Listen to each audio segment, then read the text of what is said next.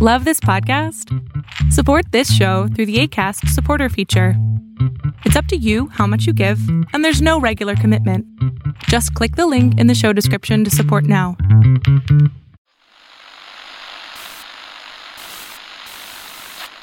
Nine, twelve, ten, twenty-eight, two, twenty-three.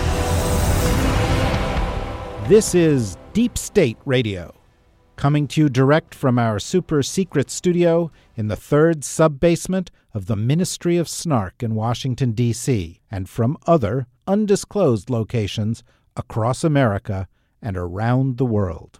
Hello, and welcome to another episode of Deep State Radio. We're early in the year 2018, and joining us to discuss what is going to happen in the year 2018 are David Sanger at a farm somewhere in Vermont, Kori Schake at a palatial uh, apartment set up for her in Buckingham Palace by the British government as they welcome her to their country, um, and Rosa Brooks deep in the third sub basement of the Ministry of Snark, burning the furniture uh, and preparing for an even worse year than 2017.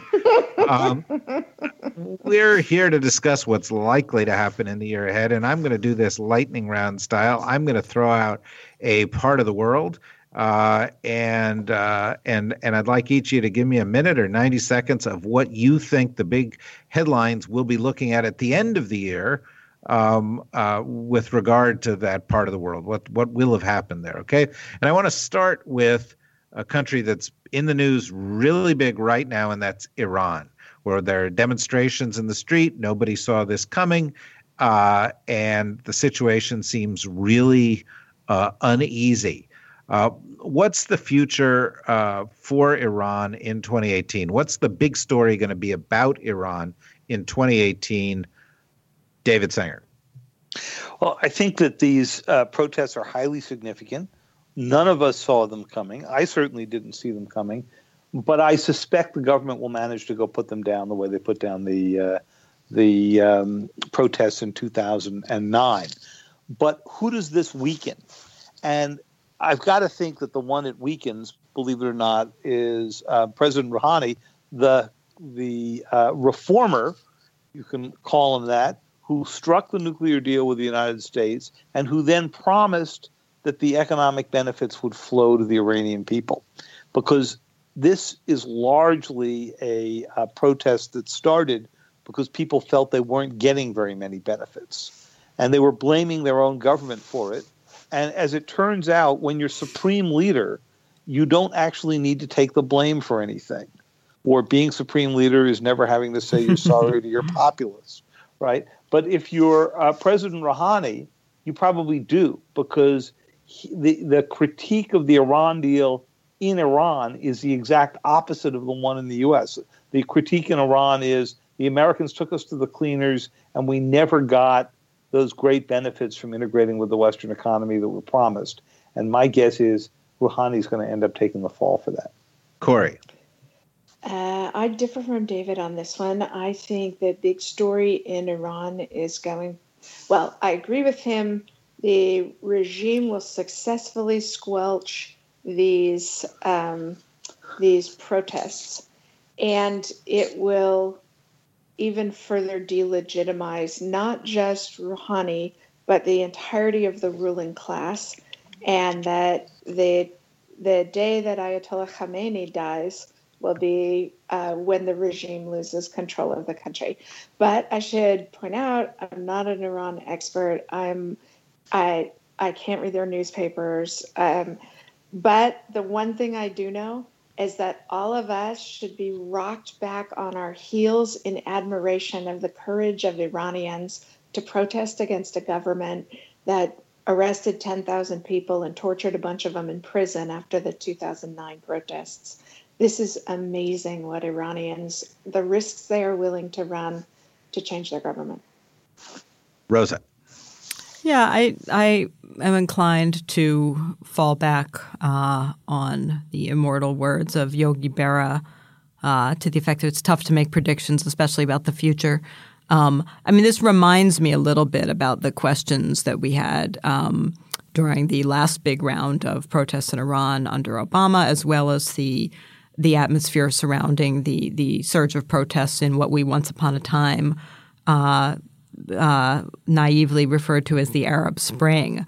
Um, some of which led to dramatic change, some of which fizzled into nothing, and and I think we are very we are we are collectively very very bad at telling the difference between uh, upheavals that indicate some sort of seismic change versus versus things that are going to be suppressed and will turn out to be blips. You know that that everything seems relatively stable until it's not anymore.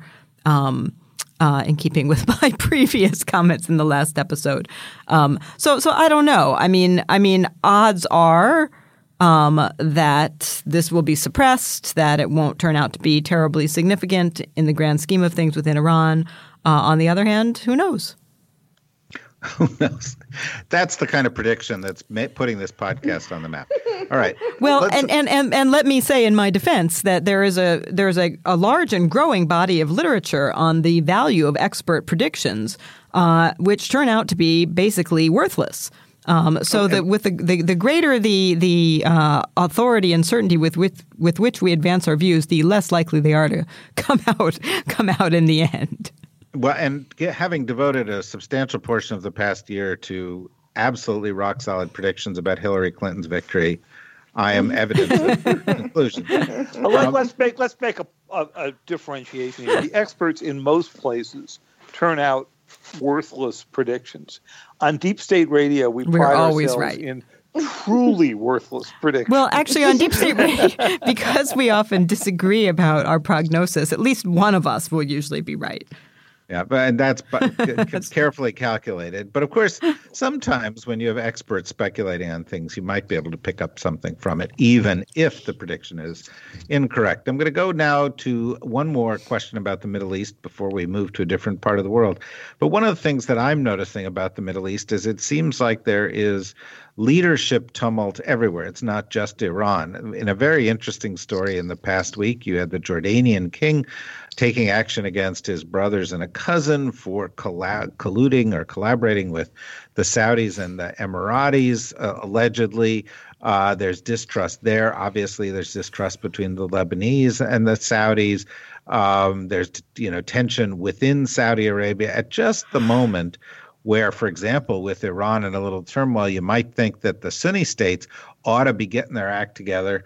It seems like there is a potential for instability on that side of the equation uh, that that might color things in the Middle East. And just to throw one other thing, as we're just taking a last quick look here at the Middle East for the year ahead, uh, you've also got the prosecutors in Israel looking like pretty hard, like they're going after Bibi Netanyahu. Oh, that on, would be so uh, nice, wouldn't it? Yeah, it, it really would be uh, on a on a on a on a bribery case. And so, it, it, everywhere you look in the Middle East, whether it's the new crown prince and the regime that he wants to build in Saudi Arabia or in Iran, or uh, parent insecurity in Jordan, issues in Lebanon uh, Assad and the emergence of a rump state there, uh, Egypt and the problems there.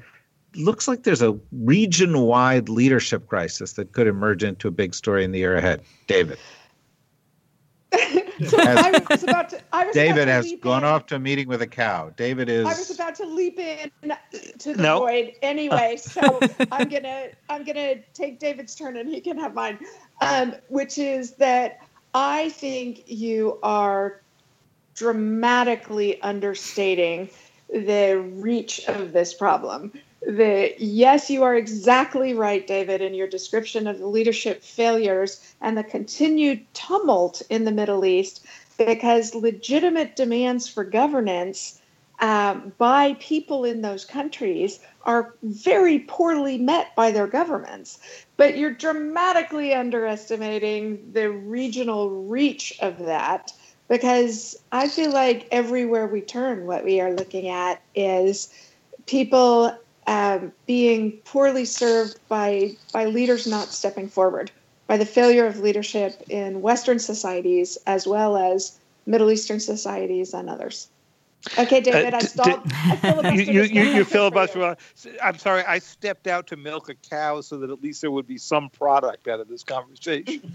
so, um, my view of this, David, is that the leadership vacuum left by the fact that the United States is not taking a significant role in many issues uh, in the region, other than to declare that Iran is the source of all problems, uh, is going to resonate for a long time. We are full of critiques about the Middle East, most of which are right. And we have no proactive policy that I can detect so far. Jared Kushner's effort to um, go uh, bring about peace between the Israel Israelis and the Palestinians. Well, who knew this could be so hard, right? um, uh, our inability to actually make a difference uh, when we stepped in on both sides of the Saudi Qatar conflict was pretty remarkable, with the Secretary of State on one side and the President of the United States on another. Um, our support for Israel has been a bit reflexive, but hasn't actually taken us in any, or the Israelis, in any particularly constructive direction. And if Netanyahu is indeed coming to the end of his uh, of his time, which certainly seems increasingly likely, given both the investigations and just the the political gravity of the of the situation here, then you've got to think that Donald Trump isn't going to really know what his positions are going to be or who it is he's going to go off and talk to. So I think this is a, a classic case of what happens when we leave the field, but no more importantly, don't have any ideas of what we want to go do there. Rosa. Well, I'm th- gonna. I noticed both of these very thoughtful observations, thanks to your last comment, were absent predictions. But, but go ahead. No, no, no. I, I don't have a prediction. I don't have a prediction We're prediction like either. Chinese fortune cookies, you know, which now have good sayings but don't actually predict. Right. Yeah, the um, Chinese fortune cookies have failed. Okay, Well, they used to have fortunes. They used to say right. you're going to win a million. now they just have proverbs. Yeah, then now they say things like "Be nice to your mother." It's like that's not a fortune. Well, fortune. apparently there was an article about this a few years ago. They're all written by one guy in San Francisco. Writes every fortune cookie slogan in the entire world, and he's obviously but having a bad bad decade. These aren't fortune cookies; they're nagging cookies. Nobody needs a nagging cookie. Nobody wants to open a cookie and be nagged. Um, Best fortune cookie I ever got. Uh, you will live to be a salty old woman, the terror of all those ooh, you. that is awesome. I feel that's a prediction. That's a fortune. That's a, good one. cookie. Did it Yeah. use your name in it? Did- I It said mean, Kori Schake. You, no, but I am told it was planted by the friends I was there with. very good. well, A prediction about the. I'm Middle not going to make a Rosa. prediction. Any It's not a prediction, but I am going to actually say something a little bit charitable and forgiving towards all the world um, in the spirit of the new year. Um, which is, uh, we were talking in our last episode, actually, David, you were running through a list of recent U.S. presidents who've all been crappy at foreign policy. Uh, and just just now, you were running through a list of Middle Eastern leaders who seem to be crappy at regional leadership. And, and I was thinking, you know, I I'm sort of glad I'm not a U.S. president or a regional leader because it would be it's hard. You know, the, I think it's got it's hard and it's gotten harder. Uh, all the all the cliches that we use about the growing complexity of the global landscape and the warp speed at which events now unfold in the internet age and so on. You know, that those are those are cliches because they're really true and I don't know what it would even mean. I'm, I mean, I'm not sure that I have any confidence that any of us know what it would mean to be good at foreign policy at this point, or to be good at Middle Eastern policy, given how how tied up in knots everything is. So, so this is this is uh, this is not a prediction. This is just a just a uh, boy. I feel I feel bad for them all because could we do it? Well, we could we could do it better than Donald Trump. Yes, okay, but but uh, uh, I don't, it's hard. Uh, I have okay, so predictions, I, David. okay, very quickly. Okay. Uh, Jordan will be the beneficiary of uh, the Gulf states, the United States, and possibly even Europe rushing in to help strengthen and stabilize the Hashemite monarchy under its current king because everybody's so fearful. Uh, they hadn't been paying attention to how much Jordan has been tottering uh, because of the Syrian civil war. Now people are going to pay attention. So maybe the Jordan king did this on his own. Uh, the alliance between the Iranian government, the Turkish government, the Russian government, and the Qatari government will tighten because of the reckless foreign policy behavior of the United Arab Emirates and Saudi Arabia. Saudi Arabia will, however, continue to make slow, important steps towards domestic reform and rejuvenation uh, that that maybe the foreign policy is distracting people from. Uh, what else from the region? Turkey and the United States are going to become overt adversaries. Okay, so I, those are good. Those are meaty predictions. And I'm going to throw in a couple other meaty predictions as we leave this region. And that is, I think this region has more of a likelihood of breaking out into some kind of armed conflict than uh, North uh, Eastern Asia, which we will get to shortly.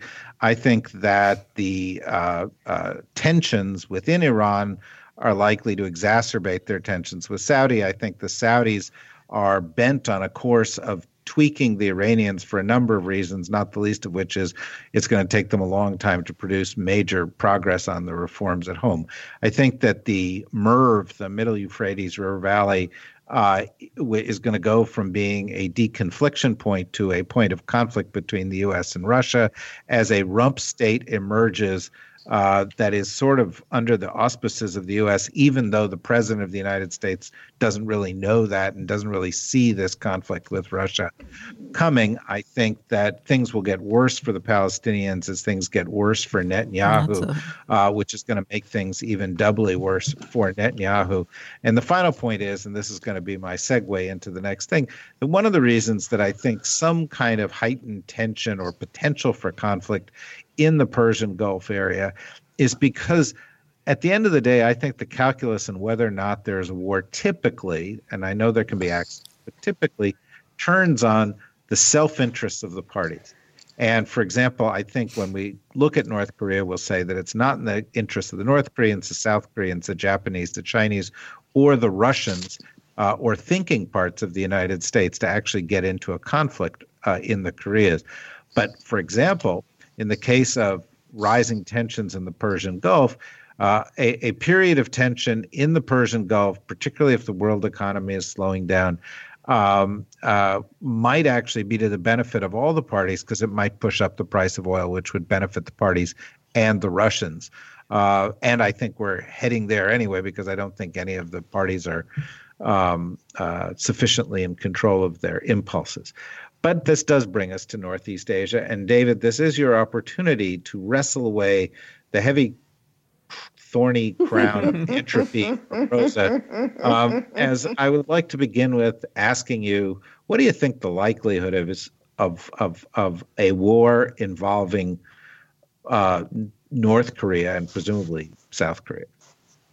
Um, I think there is at least a 30% chance of a conflict. I'm not necessarily sure it would break out into all out war emerging this year between North Korea, the United States, and it would suck in the South Koreans and the Japanese.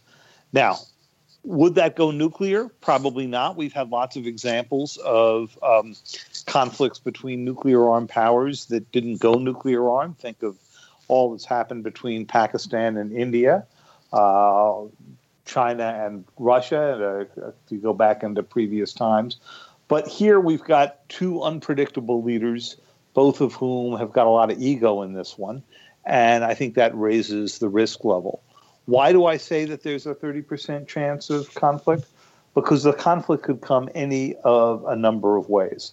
The first is that Donald Trump could simply decide he really isn't going to be like every other American president who said it's intolerable that the North Koreans can destroy an American city and may actually try uh, a way to preempt it, whether it's the punch in the nose way of just trying to take out a few missiles or whether it's something uh, broader. The second possibility is that there could simply be an incident uh, the sinking of a North Korean ship during inspection, a North Korean attack on a South Korean ship, something at the Olympics, although I think that's less likely, um, that then triggers a response and you're off to the races. And the third possibility, the one that many people in Washington cheer for, is that you could actually see a collapse of the North Korean regime, something as unexpected coming up as we've seen happen in the protests uh, in uh, uh, in Iran. But uh, I have my doubts uh, about whether that would happen this year. Um, but if it did, boy, there would be an all-out scramble for North Korea's nuclear weapons to secure them. There'd be a big scramble to go deal with. Um, who's got command of the territory. And you already saw Rex Tillerson in the most interesting mm. gaffe of the end of 2017 talk about how he's raised this issue with the Chinese. And uh, when I, I took this uh, part of his speech and ran it by other members of uh, President Trump's national security team, their answer was, he said what? which is n- not always the thing that sort of is most reassuring about about uh, general communication within the administration. Well, yeah, keeping with the theme from the last show of "Can't Anybody Here Play This Game," Kori, North North Korea. I too think the probability of war on the Korean Peninsula is three in ten. Uh, um, and that is that differs double. from my 30% i'm going to agree with kori on this one and that's roughly double what i thought it was six months ago uh, and the reason is less north korea's behavior than ours i think this is a this is a complicated one for me because the president has unquestionably been dangerous and damaging and likely to to precipitate either a miscalculation or an accurate calculation of preventative war looming that the North Koreans act on. Uh, and I also think uh, the National Security Advisor has been shockingly irresponsible in repeatedly insisting that the North Korean regime is undeterrable and the, making the case for preventative war when the costs in South Korean, Japanese, Australian, and American lives are monumental. Uh, the uh, State Department, the Secretary of State, seems to me to have done, a, and also the National, uh, the UN ambassador, seem to me to have done a pretty brilliant job in getting at least three rounds of unanimous UN Security Council resolutions against the North Koreans, getting countries to cut off diplomatic relations and refuse guest workers, which are a key source of funding for the administration. Uh, the Defense Department um, uh, has been cautious in its signaling that that uh, and trying to reinforce that American military force would be in retaliation for a North Korean attack.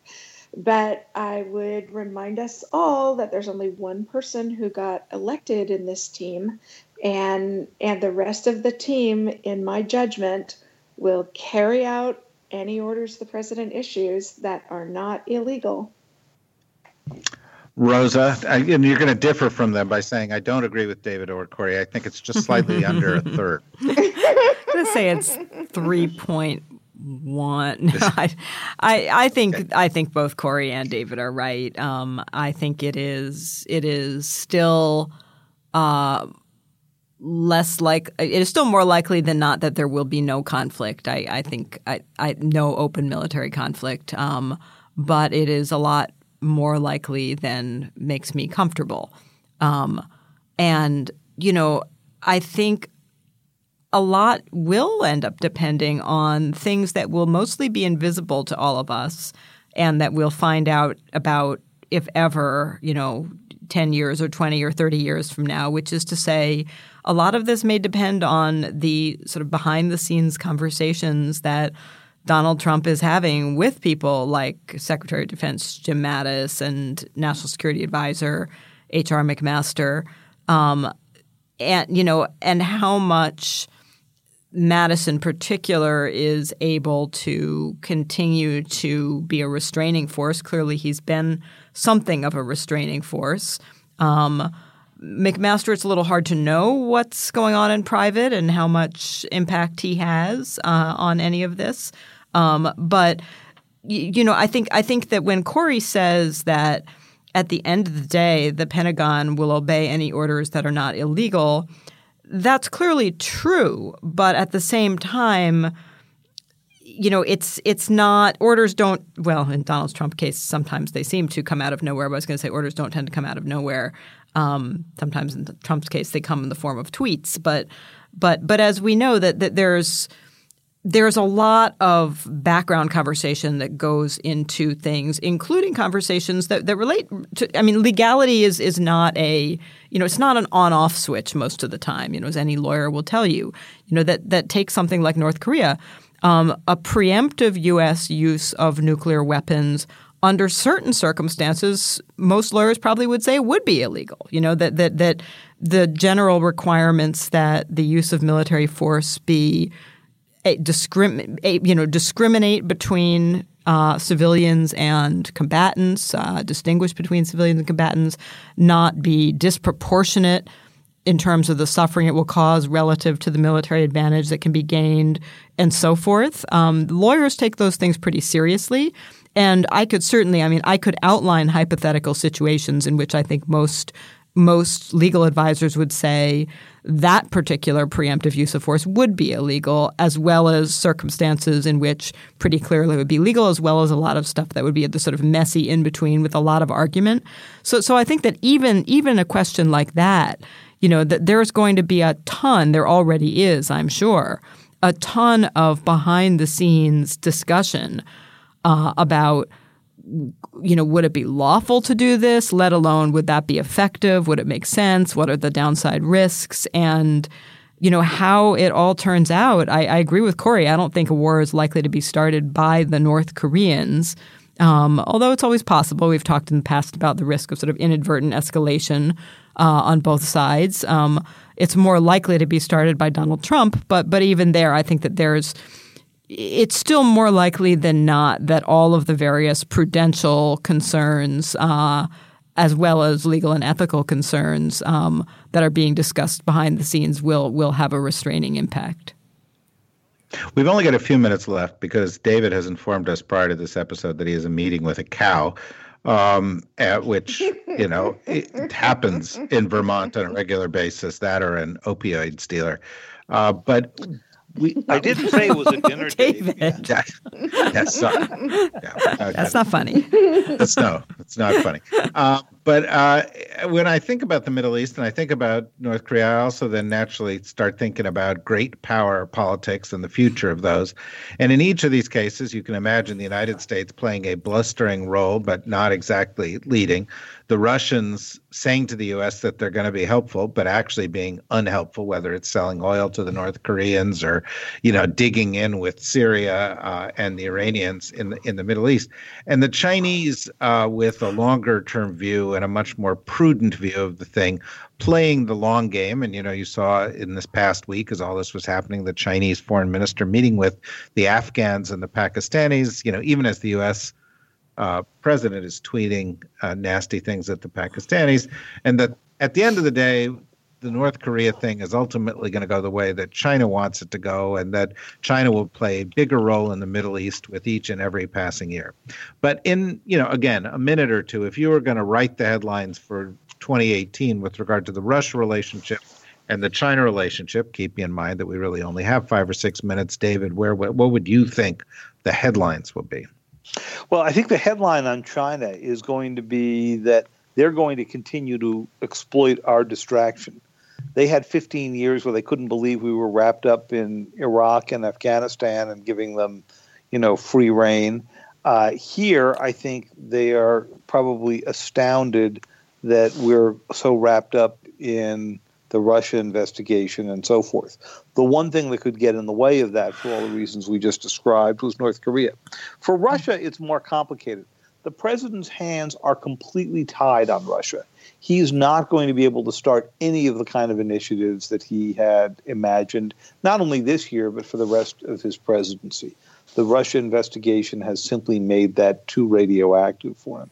So I think the big question is does Putin see this as his opportunity to build on Syria, build on his successes elsewhere, and begin to actually challenge NATO countries? You've already seen he spent a lot of time just putting military force up around Europe, just trying to show that he's back with the kind of powers and techniques that the old Soviet Union used in what he has described as their glory days. And my prediction is that um, he will overplay his hand the closer he gets to uh, his own uh, elections, that he will uh, continue to press uh, NATO, and that President Trump, having come to office saying, Can't we all get along? Is now going to have to make some big decisions about whether we challenge them, for example, on their violation of the Intermediate Nuclear Forces Treaty and go off and build our own equivalent weapons. And I think the answer to that is going to be yes. Uh, okay. Uh, by the way, first comparison on the history of this show between President Trump and Rodney King. Uh, Kori. Uh, let's see. The China headline will be uh, Riots break out in Sri Lanka after Chinese security forces open fire on crowd protesting Chinese control of port. Uh, and wow. the Russia Golly. headline. That's, yeah. that's an awful long headline. Our, our, our editors would make you cut that one down, Kori. Yeah, they're right. They would. They would. they would say draft, Chinese open fire. Uh, Trump presidency strengthened. But go on. right. President's unchallenged false assertions follow. right. yeah. uh, the uh, Russia headline will be Putin's domestic weakness exposed. Wow, that's that's very personal. Rosa. Yeah, I, I think that the the China headline will will, as you predicted, David, be China continues to take advantage of U.S. absence to further its own economic and political interests. And I think the Russia headline, I, am not sure I agree that uh, it's all too radioactive for Trump because I don't think I think Trump has already indicated that he doesn't really care. Um, so I think we'll I think we'll just see more of the same, though, which is to say that we will see what looks like two completely separate U.S. foreign policies, one emanating from the White House, the, re- the other from the rest of the U.S. government. The White House foreign policy will be we love Putin. Uh, the rest of the government's policy will be Russia is an adversarial state. Um, and I think that Putin will continue to opportunistically exploit the gap between those things wherever he can. So we've got just a couple minutes left. And of course, there's one prediction everybody wants for 2018. They want to know what do you think is going to happen with the Trump investigation and what do you think is going to happen with the election? 60 seconds. David? Well, I think the Trump, the Russia investigation is only going to get worse for uh, President Trump in uh, this year, as you begin to discover more and more people around the campaign who were aware of what the Russians believed they had uh, from the hacking. I have my doubts about whether they'll tie that directly to the president himself, but they may well tie that directly to um, the president's efforts to try to suppress the investigation by uh, the firing of the FBI director, James Comey. So I think he's in for a really rough year on this one. And uh, my guess is that a year from now, we will still be discussing the Mueller investigation in the present tense. Kori. Uh, I think Dems will retake uh, both houses of Congress, but not by enough to uh, impeach the president of the United States. To to have impeachment force the president's resignation uh, or removal from office. Uh, I think uh, people in the Trump family will be indicted as a result of the Mueller investigation, and the president will spend all of his time going wild on Twitter um, in ways that further diminish American domestic felicity and national security. All right, Rosa. Sounds about right. Yeah, I, am going to go with Democrats retake the Senate, but not the House. Uh, and I'm also going to go with Kori with members of the Trump family are indicted. Uh, and Donald Trump remains uh, an isolated, enraged, erratic figure in office, uh, lashing out uh, as he is wont to do. Well, I think I'm going to wrestle away the tiara of optimism from everybody here uh, because I don't think Trump is going to make it through the year. I think he's going to resign under growing pressure. Uh, and the combination of the pressure from Mueller and the pressure from within his own family and his growing hatred for the job, that he will hate everyone around him, he will hate the job, he will not understand why he is doing it. Uh, and I don't think he's a terribly well man, uh, mentally or physically. And I just think uh, that if it's not this year, it'll certainly be early in the following. But my guess is that by the end of 2018, we will be talking about the successor uh, regime uh, to Trump, which will probably be Pence, that the Democrats will take the House, that they probably will not take the Senate because there's only a third of the Senate seats up uh, and that we will end up in a period of constitutional crisis uh, and stasis. But strangely enough, even though I think Pence is an absolute menace in terms of domestic policy, he will probably defer to the system in terms of foreign policy. And you may see a slight normalization of U.S. foreign policy under Pence, except in areas like abortion rights and and uh, you know support for evangelical groups and so forth. Uh, so you know, I mean, if that's more optimistic, that's where I come out. I just don't think this. Hey, David, go. if it turns out that you're wrong and that and that Trump is still in a year from now, can all of your panelists get Deep State Radio mugs? I, you know, David. F- first of all, you don't know that all the panelists don't already have them. oh. Secondly, secondly, you will have deep. You will all have them shortly, and following that will be T-shirts, and then we have actual. The, the next cool item coming along will be items with the actual Ministry of Snark crest on them. Uh, and the Ministry of Snark crest is something everybody's going to want to wear on on sweatshirts, uh, undergarments, um, uh, sp- sports gear, uh, and and uh, and we could have it shaved onto the side of your herd of cattle up there. uh, but so this this year, you know, I don't know what's going to happen in the world, but I do know this: it's going to be a very very good year in deep state radio swag. Um, yeah, exactly. Um, so I think we've prepared you for the year. We will have Kori reporting from London during the year. We will have these guys. We will have our regular guests on. We will hope that you come back and join us. Um, and before all of that, we're going to sign off by allowing David and then Kori and then Rosa to wish you successively Happy New Year. Go ahead, David.